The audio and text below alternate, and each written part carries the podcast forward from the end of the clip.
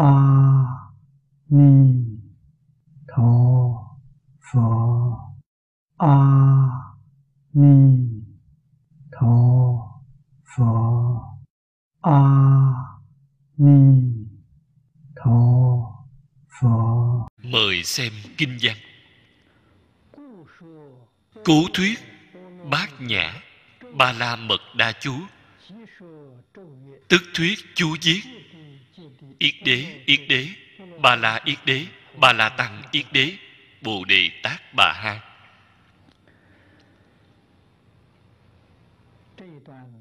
Trong một đoạn đề mục này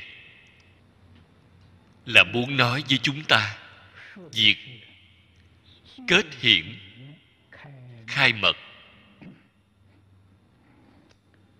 Bản kinh tổng cộng. Có 260 chữ. 31 chữ sau cùng này là mật thuyết. Phần trước là hiện thuyết. Đây chính là chú ngữ mà trong nhà phật thường nói.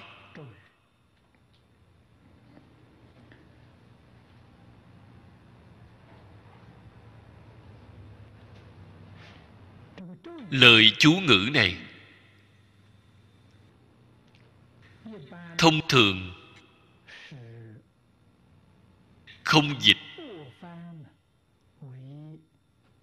là thích hợp nhất.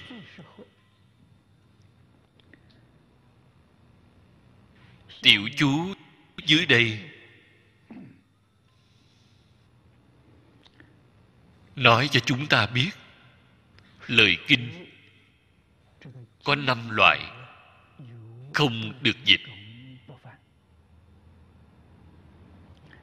Đây là quy định được đại sư huyền trang đời đường lập nên trong diện phiên dịch.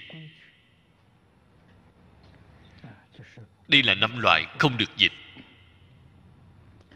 Năm loại này thì chú ngữ là một trong những loại đó. Chú ngữ thứ nhất, nó là mật ngữ của phật. Cho nên, chỉ có phật mới hiểu. Ngoài phật ra thì không ai biết hay nói cách khác bồ tát đảnh giác trở xuống. Đều không biết ý nghĩa trong đó. Thứ hai, chú ngữ mỗi một chữ, mỗi một câu đều hàm chứa vô lượng nghĩa.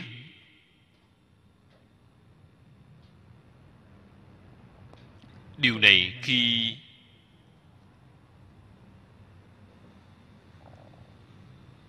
chúng ta nghiên cứu kinh đại thừa, không những mật chú, từng chữ, hàm chứa vô lượng nghĩa, mà ngay cả kinh văn hiện thuyết. Nghĩa lý của nó cũng vô cùng phong phú. Cho nên kinh điển của phật, bất kể là đại thừa hay tiểu thừa, hoặc giả là liệu nghĩa, hoặc giả là không liệu nghĩa, pháp vị của nó có thể nói đều vô cùng đậm đà khiến chúng ta đọc lâu mà không thấy chán. Chữ lâu ở đây rốt cuộc là bao lâu vậy? Có thể nói, từ lúc sơ phát tâm cho đến viên thành phật đạo,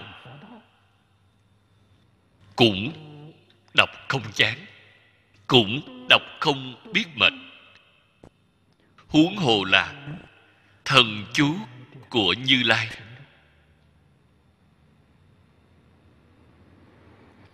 Cái ý thứ ba, ở trong thần chú thường hay có rất nhiều danh hiệu của quỷ thần. Phật kêu gọi những quỷ thần này bảo vệ người tu hành cũng như trong tục ngữ, chúng ta thường nói, phù hộ những người tu hành này. Do đó, danh hiệu của họ không hoàn toàn là ngôn ngữ của thế gian.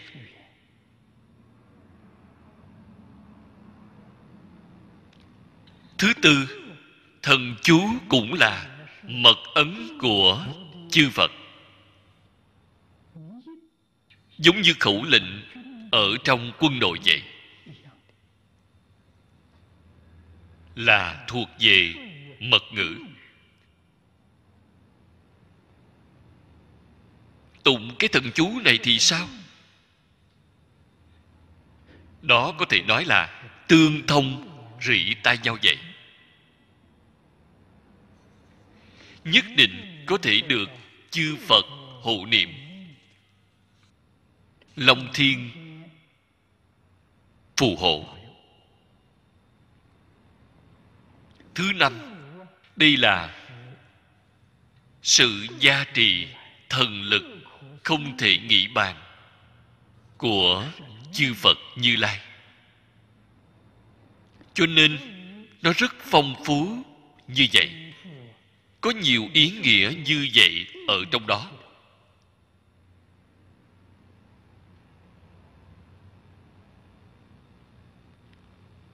Đại sư huyền trang cho rằng,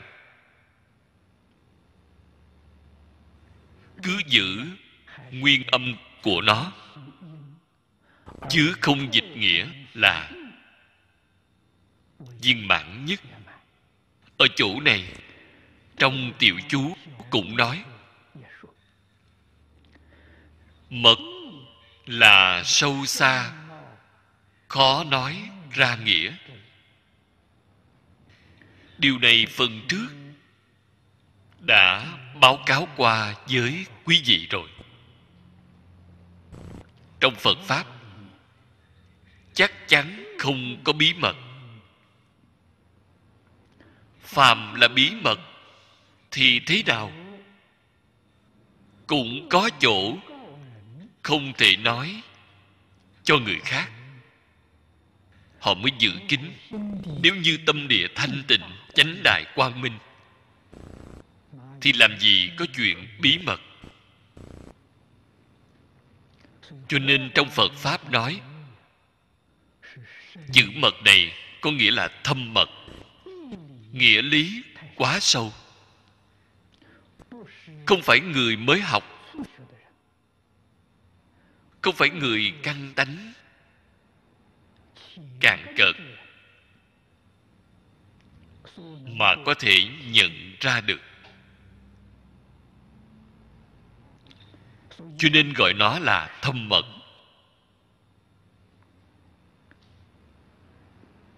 Do nghĩa lý quá sâu. Phật quan sát căn cơ của chúng sanh. Nếu không phải đích thực là người thượng căn lợi trí.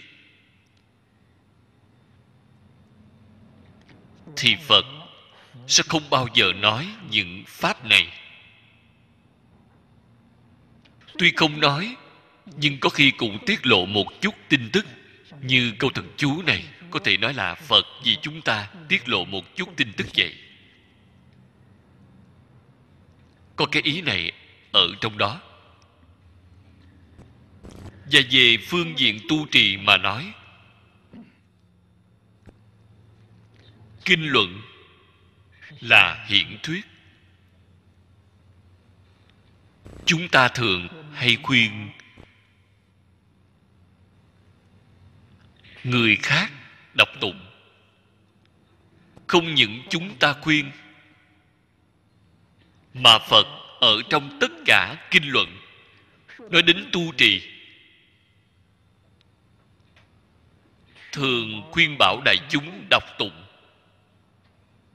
Là một cách thức tu học quan trọng của họ.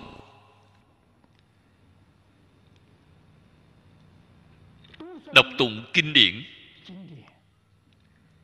Kinh điển là hiển thuyết. Thông thường chúng ta vừa đọc tụng, vừa tư duy ý nghĩa ở trong kinh đã nói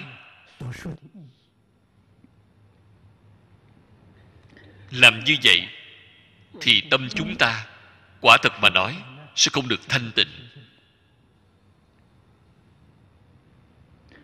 Tư duy, tưởng tượng, nghiên cứu, tìm tòi là đều rơi vào ý thức thứ sáu cả.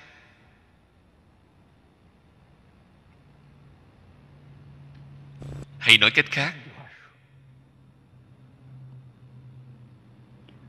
chắc chắn sẽ chướng ngại tâm thanh tịnh. Chắc chắn sẽ chướng ngại cửa ngộ. Cánh cửa khai ngộ sẽ rất khó thành tựu tam muội. Cũng chính là nói nương theo đọc tụng kinh điển. Từ xưa đến nay, người giải ngộ rất nhiều. Khai ngộ từ trong kinh điển gọi là giải ngộ. Người giải ngộ rất nhiều, nhưng người chứng ngộ chúng ta không thấy.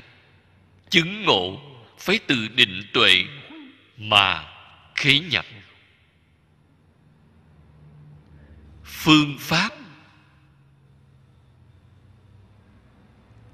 Đọc tụng này, tu định, tu tuệ là tương đối khó.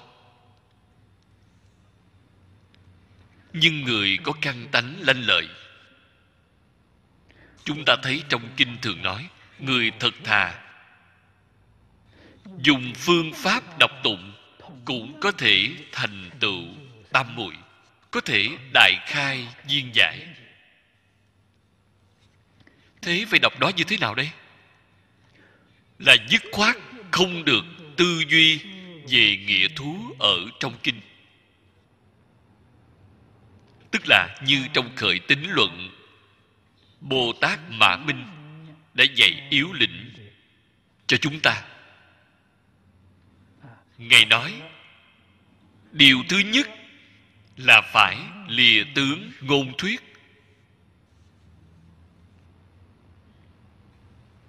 Văn tự chính là ký hiệu của ngôn thuyết.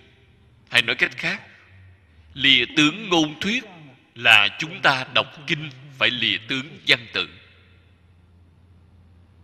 Điều thứ hai là phải lìa tướng danh tự. Danh tự tức là vô vàng những thuật ngữ mà phật đã nói. Không nên chấp trước điều thứ ba là phải lìa tướng tâm duyên.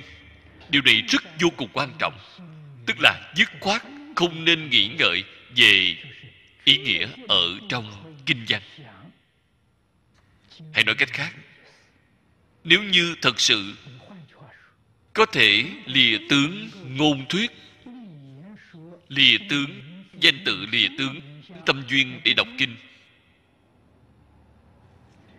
Kiểu đọc kinh như vậy so với niệm chú quả thật mà nói là không hai, không khác. Hiệu quả hoàn toàn không thua gì mật chú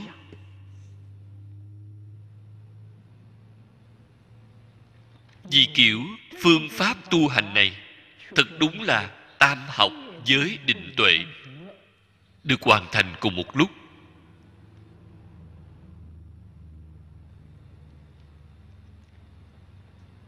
Và người căn tánh bậc trung trở xuống. Người có tập khí rất nặng. Mở quyển kinh ra. Thì tự nhiên, họ sẽ theo mặt chữ mà đoán nghĩa. Và đối với người căn tánh loại này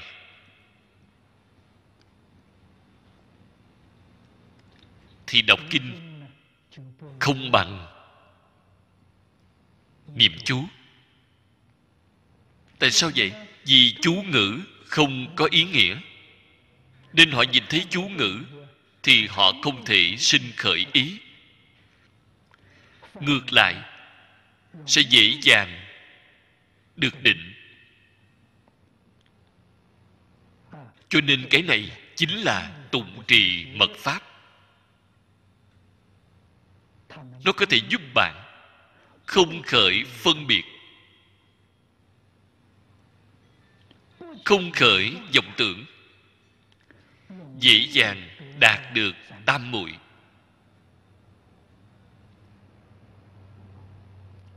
Cái này là một dạng thù thắng riêng trong tu học mật pháp cũng chính là cái hay riêng.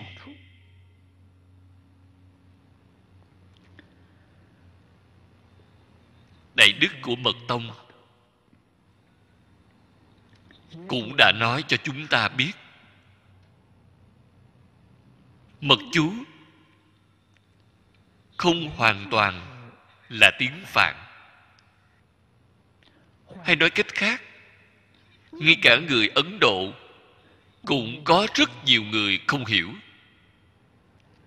Vì trong chú ngữ, thật ra mà nói, nó cũng có ngôn ngữ của các cõi ở trong lục đạo này.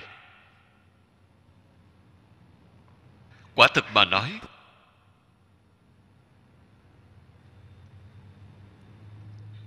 phật bồ tát giảng kinh thuyết pháp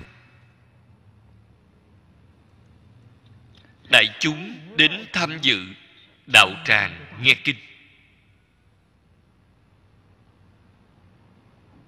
Thường hay có phật bồ tát. Thiên nhân ở những thế giới khác, còn có một loại chúng sanh có duyên họ cũng có cơ hội đến nghe. Cũng đều có mặt.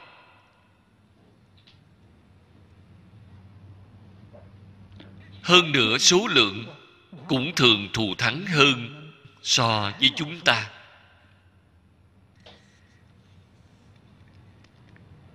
Thế nên ngôn ngữ mà phật nói với chúng ta, họ nghe có hiểu không vậy?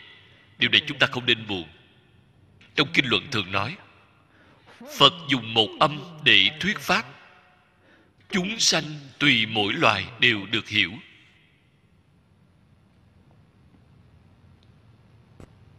Phật thăng tòa thuyết pháp.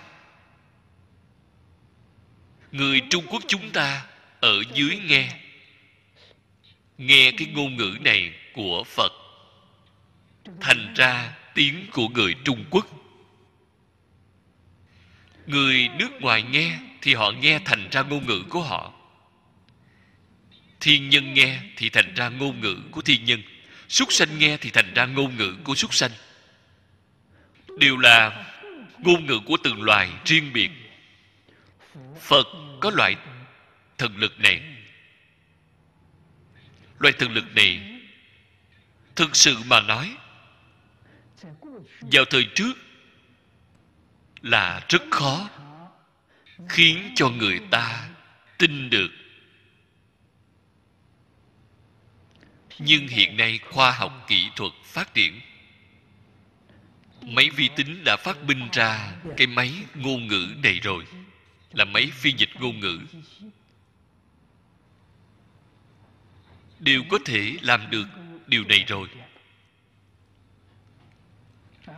Trong hội nghị quốc tế chúng ta dùng ngôn ngữ của nước mình giảng giải. Vừa nói ra, thì cái máy này liền dịch nó thành ra các loại ngôn ngữ khác nhau. Máy vi tính cũng có thể làm được rồi. Uy thần của phật. Thì đâu có việc gì là không thể chứ.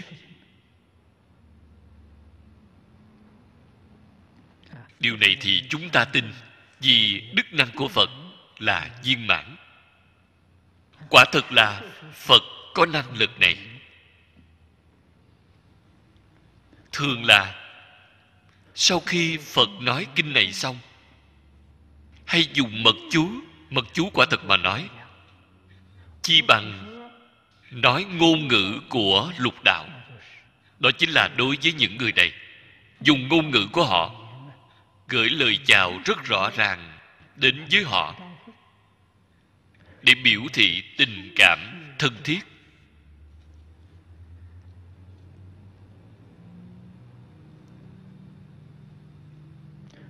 Trên thực tế, tôi tin rằng vẫn chưa dừng ở đó.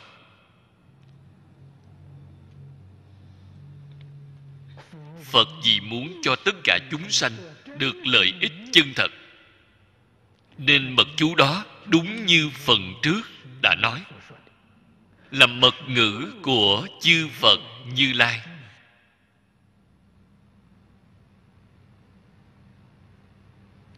Đẳng giác trở xuống, đều không biết. Chỉ cần y theo thọ trì, thì chắc chắn đạt được tam muội. Tôi nghĩ cách nói này của cổ đức mới là viên mãn. Cho nên nếu chúng ta gặp được thần chú thì nhất định phải dùng tính tâm mà huân tập. Ngoan ngoãn thọ trì, lấy tâm thanh tịnh mà cảm ứng. Đại sư huyền trang không dịch.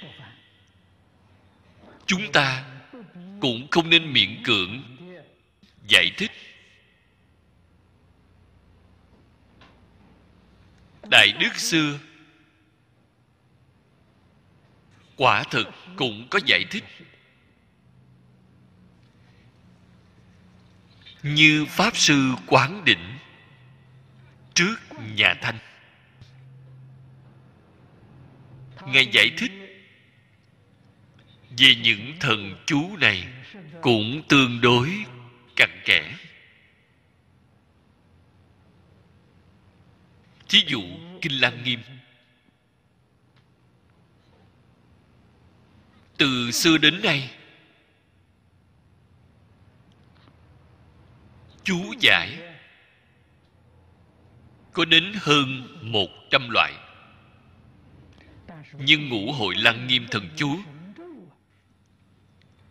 các nhà giải thích không nhiều. Chỉ duy có chú giải kinh lăng nghiêm của pháp sư quán đỉnh. Ngày đêm, thần chú ra, giải thích thật. Cặn kẽ và thế là cái mật chú này cũng liền biến thành hiện thuyết rồi. Vậy có như pháp hay không? Chúng ta không dám nói. Điều đó cung cấp cho chúng ta làm tham khảo, tu học mà thôi.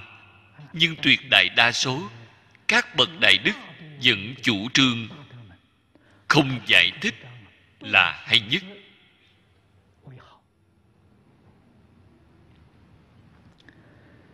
Nhưng phật nói kinh. Thì thường, sau hiện thuyết, đều có mật thuyết. Không chỉ là kinh này,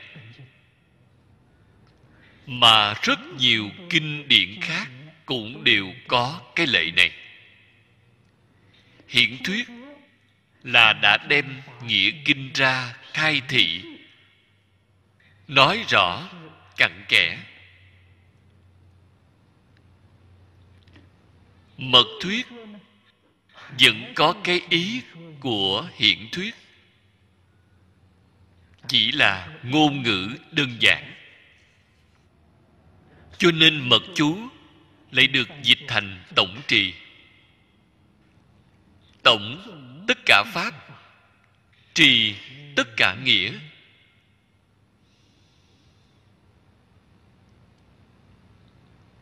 Và nói tỉ mỉ, tổng trì cũng là một sự việc. Do đó, chúng ta hiểu rõ nghĩa thú của hiện thuyết. Thì đại ý của cái mật chú này cũng liền đó có thể suy đoán mà biết vậy. Gọi là mật là mật của hiển hiển là hiển của mật. Chúng ta chỉ cần biết cái ý này.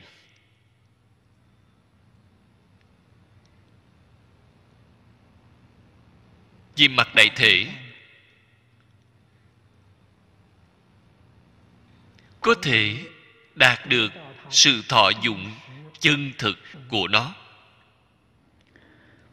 chú ngữ của bản kinh. Tổng cộng có bốn câu. Chú ngữ. Điều quan trọng nhất là âm phải chính xác.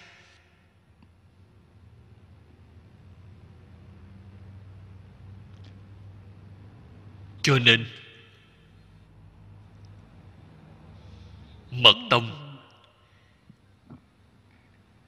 Vô cùng coi trọng sự truyền khẩu của thầy. Vì âm tiếng phạn, chúng ta dùng âm văn tự của tiếng trung quốc để phiên âm của nó. Bộ kinh này là được phiên dịch vào đời đường. Vào đời nhà đường, đọc âm của cái chữ này. So với âm chúng ta đọc hiện nay, thường có sự khác biệt rất lớn. Thí dụ, chúng ta rất thường hay nghe nam mô. Vào thời đường phiên cái âm này, cái âm này là rất chính xác. Hiện nay nếu chúng ta theo cách thông thường của mình mà niệm thì sao? Là niệm nam mô. Vậy thì cái âm này liền có sự sai biệt vô cùng lớn rồi. Cho nên chữ cổ tuy không có thay đổi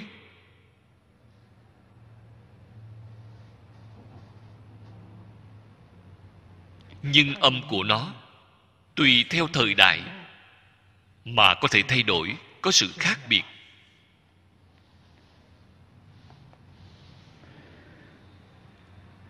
Nếu như nhiếp tâm tu được,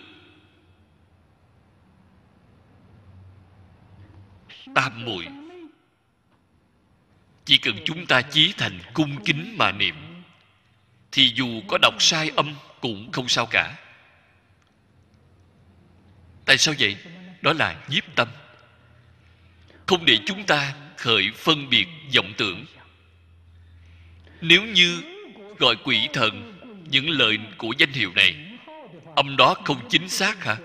Chúng ta niệm lên họ không hiểu. Chúng ta mời họ họ không đến. Cho nên những điều này chúng ta cũng cần phải hiểu rõ.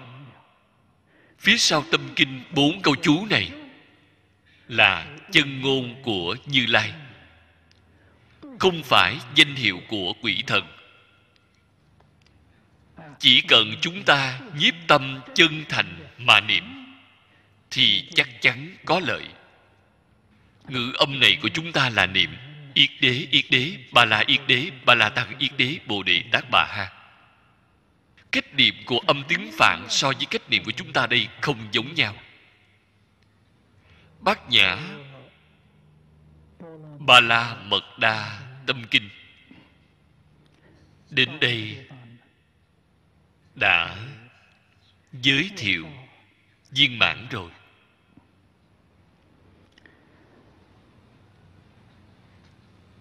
Chúng ta thường hay đọc trong kinh luận. Đại thừa thấy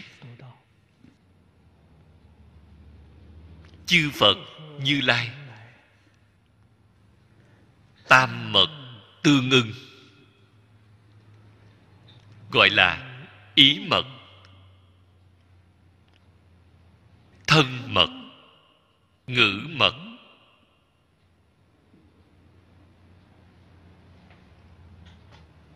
Cái ý này cũng giống như phần trước đã nói. Nó không phải là thần bí, không phải bí mật, mà chính xác là thâm mật.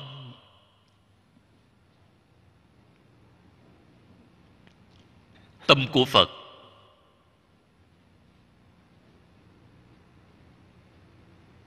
thường luôn kỳ vọng tất cả chúng sanh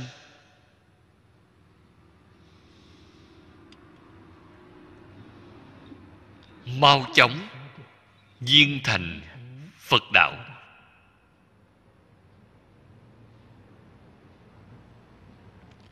Hoàn toàn không hy vọng chúng ta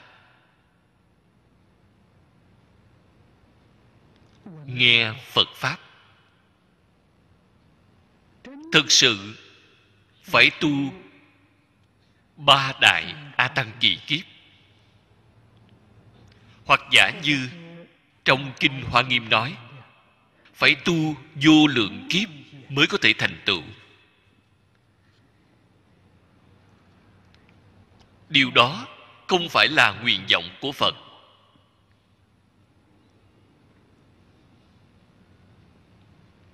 Nhưng quả thật là không biết bao nhiêu chúng sanh cần phải trải qua quá trình. Cũng giống như người làm cha mẹ trong thế gian chúng ta, hy vọng con cái thành tựu trong học vấn, thành tựu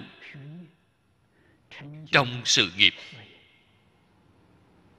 Thế thì học cũng nhất định phải qua tiểu học, trung học, đại học nghiên cứu sinh người bình thường đều phải trải qua quá trình này. Thế người làm cha mẹ, có tâm mong muốn con cái của mình là những đứa trẻ thiên tài hay không? Là không cần trải qua quá trình này mà được thành tựu. Đương nhiên, chỉ sợ con cái mình không phải là người. Căn tánh thượng thượng thừa. Sự kỳ vọng của chư phật như lai đối với chúng sanh đúng là như vậy. Cho nên chúng ta nói đến cái mật ý này. Cái tam mật này quả thật là không thể nghĩ bàn.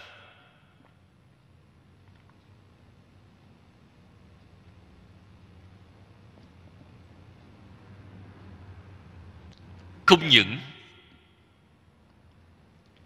người căn tánh mật tông, những tri thức này là không thể nghĩ bàn. Mà người căn tánh niệm phật đây cũng đặc biệt không thể nghĩ bạc. tại sao vậy chính vì họ là người thuộc vào loại thượng thượng thừa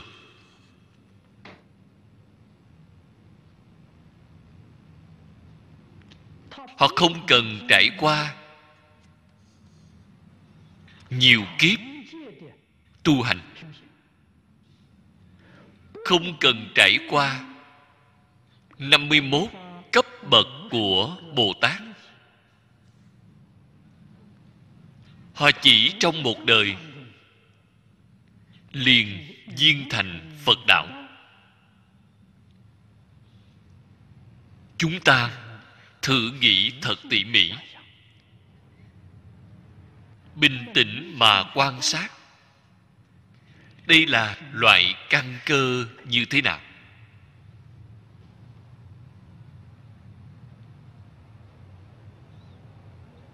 Nếu như không dùng tam mật quả dị của chư phật như lai để nói, thì không thể nào nói rõ được. Loại người này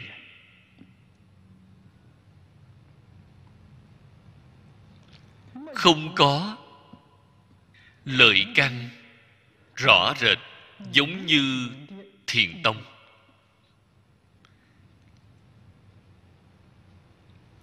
Người lợi căn bên thiền tông nói ra có thể đốn ngộ. Có thể minh tâm kiến tánh. Căn tánh nhạy bén này của họ là vô cùng rõ rệt. Căn tánh nhạy bén của định tông không rõ rệt.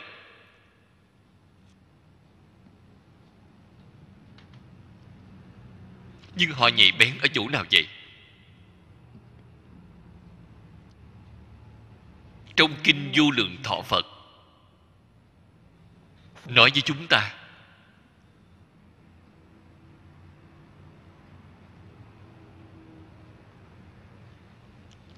một câu sáu chữ hồng danh a di đà phật này, quả đúng là thần chú vô thượng. Đây là một sự thật không thể nào phủ nhận. Vì định nghĩa của chúa là tổng tất cả pháp, trì tất cả nghĩa. Một câu nam mô a di đà phật này thật đúng là tổng tất cả pháp. Không chỉ là tất cả pháp mà Phật Thích Ca Mâu Ni đã nói trong 49 năm. Thực sự là Ngài đã tổng hợp tất cả pháp của mười phương ba đời, tất cả chư Phật Như Lai đã tuyên thuyết. Cho nên đó đích thực là thần chúa đứng đầu. Là pháp môn đại tổng trì đứng đầu. Vì thế tận hư không khắp pháp giới. Bất kể chúng sanh căn tánh như thế nào, gặp được thần chú này, gặp được danh hiệu di đà, thì không có một người nào mà không được độ. Cái ý này cũng như phần trước đã nói, ý nghĩa thứ năm ở trong cái chú này là có sự gia trì của quy thần không thể nghĩ bàn. Danh hiệu di đà là sự gia trì quy thần không thể nghĩ bàn của mười phương ba đời tất cả chư phật như lai. Vì thế, bất kể chúng sanh nào, cho dù chúng sanh đó tội nghiệp cực nặng. Tạo tác, ngũ nghịch thập ác. Chúng sanh cõi địa ngục a tỳ cũng có thể gì đó mà được độ. Cũng có thể gì đó mà một đời viên thành phật đạo.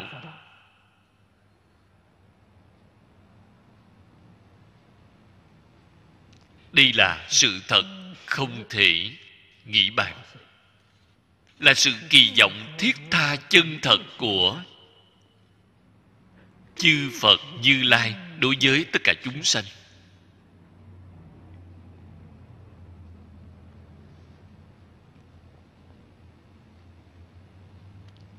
Trước đây,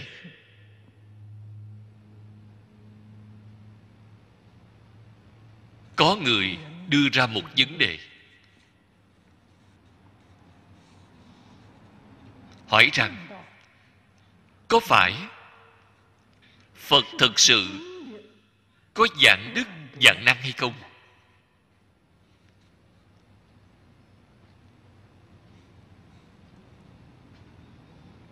Hay là dạng đức dạng năng chỉ để tán thán phật mà thôi? Phật hoàn toàn không có trí tuệ cứu cánh viên mãn, đức năng viên mãn thật sự.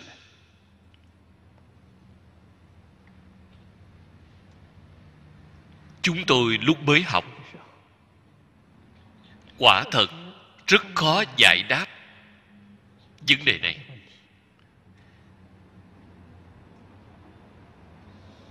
Mãi đến sau này, chúng tôi đã đọc được rất nhiều kinh luận liệu nghĩa của đại thừa. Đọc đến kinh vô lượng thọ. Đến lúc này mới chợt hiểu ra. Thực sự hiểu được đức năng của phật quả thật là viên mãn. Viên mãn đến mức nào vậy? Con người này tạo tác tội nghiệp, lập tức phải bị đọa địa ngục a tỳ. Vị phật có năng lực bảo họ lập tức thành phật hay không?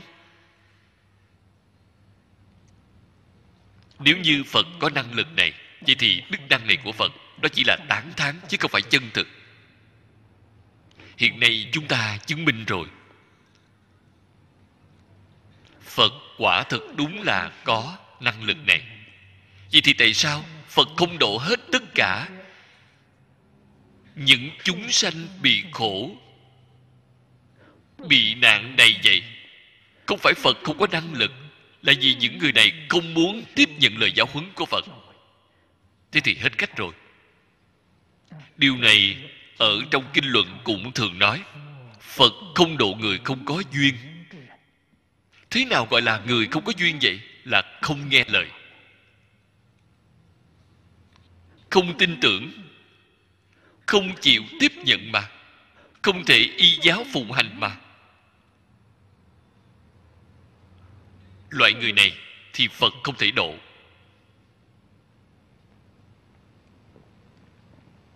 Cho nên, kinh điển trong tịnh tông, phương pháp tu học của tịnh tông là kết tinh trí tuệ bát nhã viên mãn của chư phật như lai.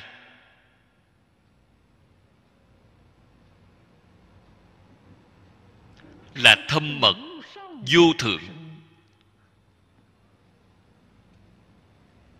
Không chỉ có thế tôn nói niệm phật ở trong kinh đại tập.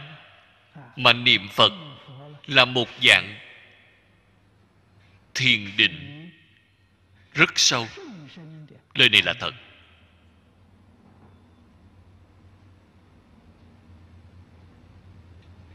Không phải giả. Một câu phật hiệu này là thần chú mật chú vô thượng thậm thâm. Người nào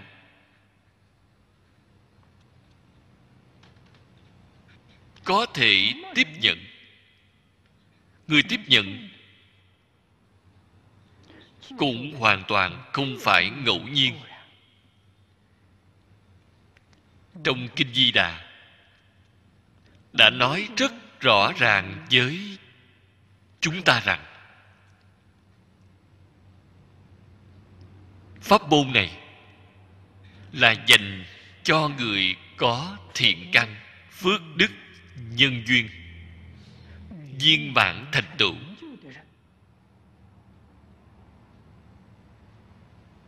Họ được lợi ích. Cho nên trong kinh nói, không thể người có ít thiện căn phước đức nhân duyên mà có thể được sanh về cõi ấy.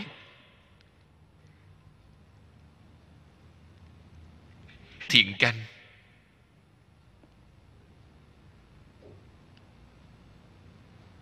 Không thể thiếu hay nói cách khác, phải nhiều thiện căn. Nhiều đến mức nào vậy? Chúng ta thấy trong kinh vô lượng thọ. Ở trong kinh. Phật nói với chúng ta. Năm xưa, lúc phật nói kinh vô lượng thọ vua a xà thế. Cùng 500 đại trưởng giả đây là một nhóm của họ. Một đoàn thể nhỏ này của họ. Người của một đoàn thể nhỏ, nhiều đời nhiều kiếp, trong đời quá khứ, chắc chắn có nhân duyên thù thắng. Không có nhân duyên thì không thể tập hợp cùng nhau được.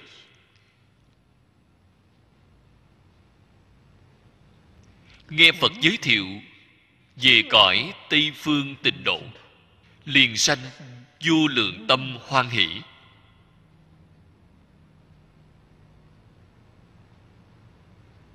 Phát nguyện, hy vọng tương lai thành phật, cũng sẽ giống như phật a di đà vậy.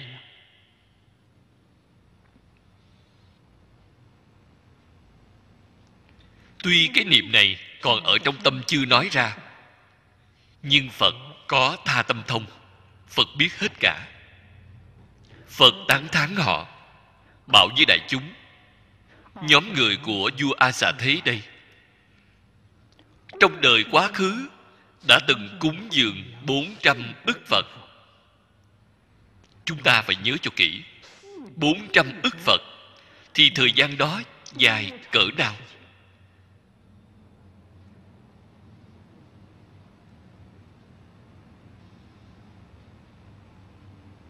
Từ đó cho thấy thiện căn của họ sâu dày biết bao. Nhưng cúng dường 400 ức Phật. Nghe đến pháp môn này mà vẫn chưa có phát tâm cầu giảng sanh. Chỉ là nghe rồi sinh tâm hoan hỷ, chứ không có phát tâm cầu sinh tịnh độ. Hay nói cách khác, trong quá khứ đã từng cúng dường 400 ức Phật. Cái thiện căn này vẫn chưa đủ.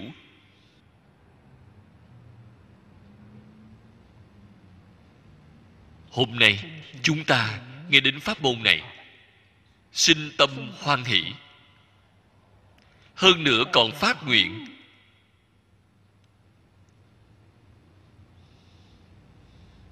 Nhất tâm trì danh cầu sinh tình độ.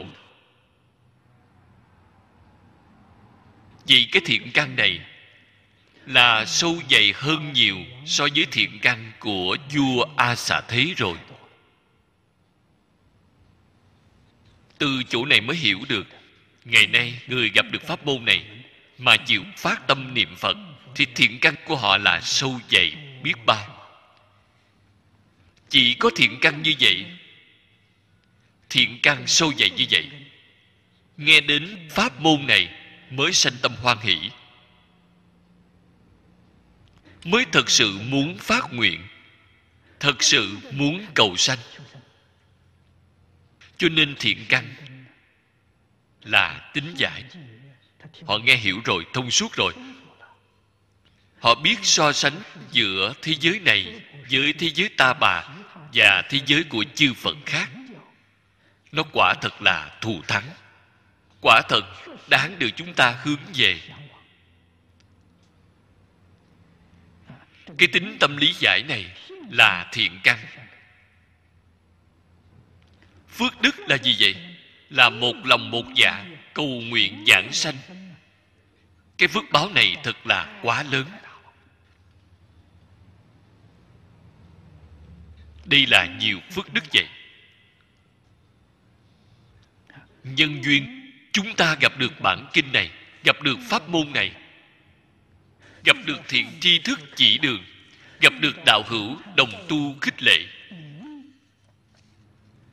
Ba điều kiện này được đầy đủ. Thì người này trong một đời này chắc chắn được sanh tịnh độ. Vừa giảng sanh tịnh độ, liền vượt qua 41 nhân vị. 41 nhân vị này là 41 vị Pháp thân đại sĩ mà trong Kinh Hoa Nghiêm đã nói. Đây là viên siêu, là đốn siêu vậy. Cho nên, nếu đây không phải là sự noi gương về bát nhã ba la mật thầm thâm trên quả địa của tất cả chư phật và phật a di đà thì làm sao có thể khiến cho phàm phu có thể thành tựu cứu cánh viên mãn như thế?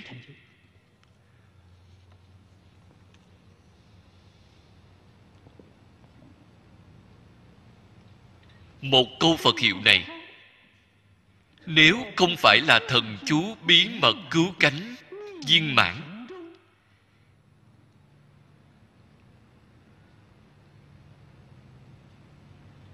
thì làm sao có thể khiến cho phàm phu có nghiệp tập sâu nặng?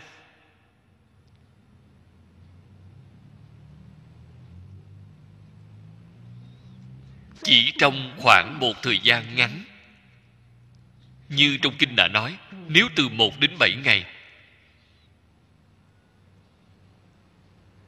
thì có thể tiêu trừ nghiệp chướng của vô lượng kiếp.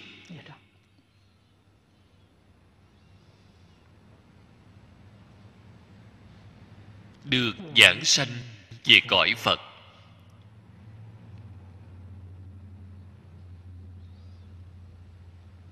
Cho nên công đức danh hiệu là không thể nghĩ bàn. Công đức danh hiệu quả thật đúng là thần chú đứng đầu. Cho nên nương theo pháp môn này tu học.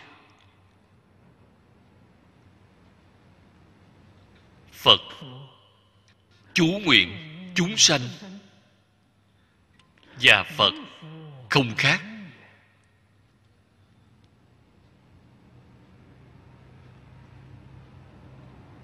Tuy chúng ta nói kinh bát nhã,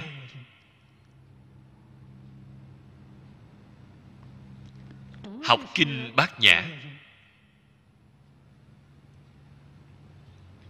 nhưng sự tu hành của chúng ta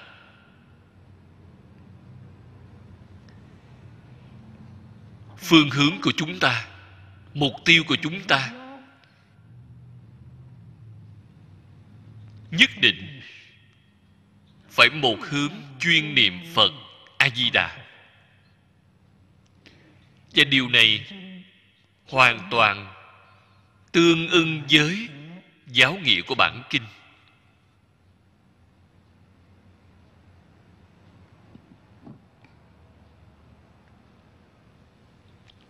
Đại đức xưa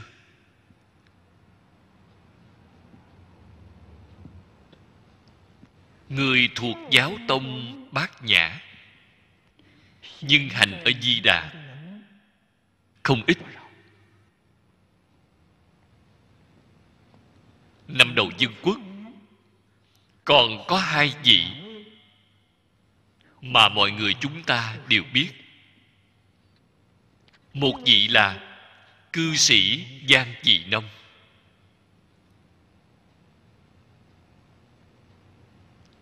Cả đời của ông đã dùng hết 40 năm nghiên cứu. Kinh Kim Cang Bát Nhã, Ba La Mật,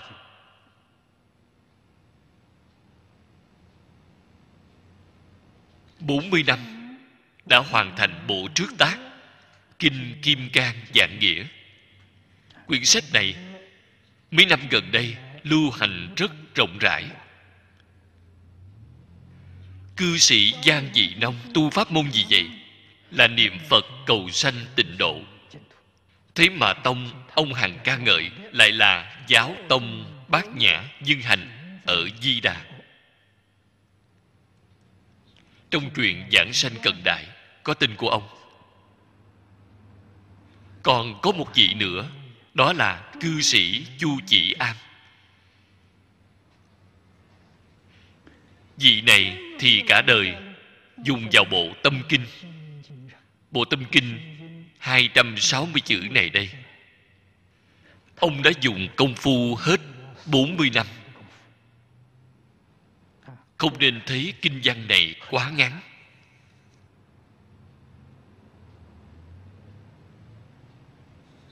bốn mươi năm nghiên cứu tâm kinh. Ông cũng đã để lại cho chúng ta một trước tác. Là thành tựu của 40 năm công phu về tâm kinh của ông. Là bát nhã tâm kinh chú giải.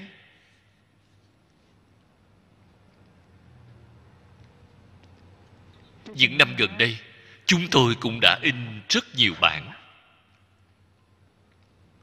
lưu hành rất rộng rãi.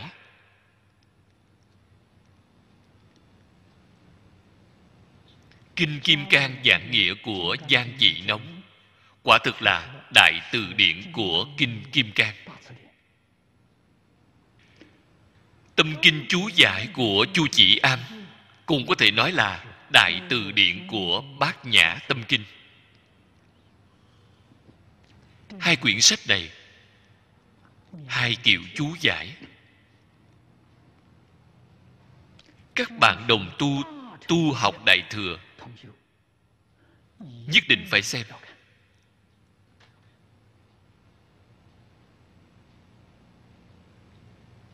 Không phải ở đây chúng tôi khích lệ hoặc giả là đề xướng bát nhã. Không phải cái ý này. Mà xem nó như là thưởng thức phật học.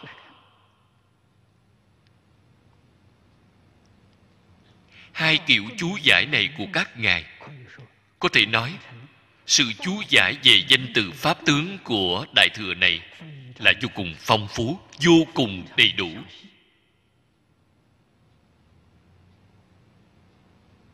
Trước đây, lão cư sĩ lý bỉnh nam ở đại trung, trong bài giảng đại chuyên phật học bèn dùng kinh kim cang dạng nghĩa làm tài liệu giảng dạy. Điều này là rất có đạo lý. Kinh hiện thuyết là dạy chúng ta mở trí tuệ, là dạy chúng ta hiểu rõ chân tướng sự thật, giúp chúng ta diệt phiền đạo chướng. Còn cái mật thuyết này thì sao? Là vậy chúng ta đem tất cả phân biệt vọng tưởng buông xả, phục hồi lại tâm thanh tịnh. Chị liền có thể diệt tội sinh phước. Cho nên cái này là đại phước đức. Vì thế, trong quá trình tu học, chỉ sợ rơi vào ý thức, cũng chính là rất sợ phân biệt vọng tưởng chấp trước, tu hành rất sợ những thứ này. Phải buông xả tất cả những thứ này. Vì nếu có những thứ này như trong kinh lăng nghiêm nói rất hay, tri kiến lập tri là gốc vô minh. Cái này sẽ không thể khai ngộ được. Kinh văn nói rất hay, cuồng tâm yết xứ, yết tức bồ đề. Chúng ta, một câu phật hiệu niệm đến cùng, buông xả thế giới thân tâm, thì đại bát nhã liền hiện tiền. 阿弥陀佛。阿弥陀佛。阿弥陀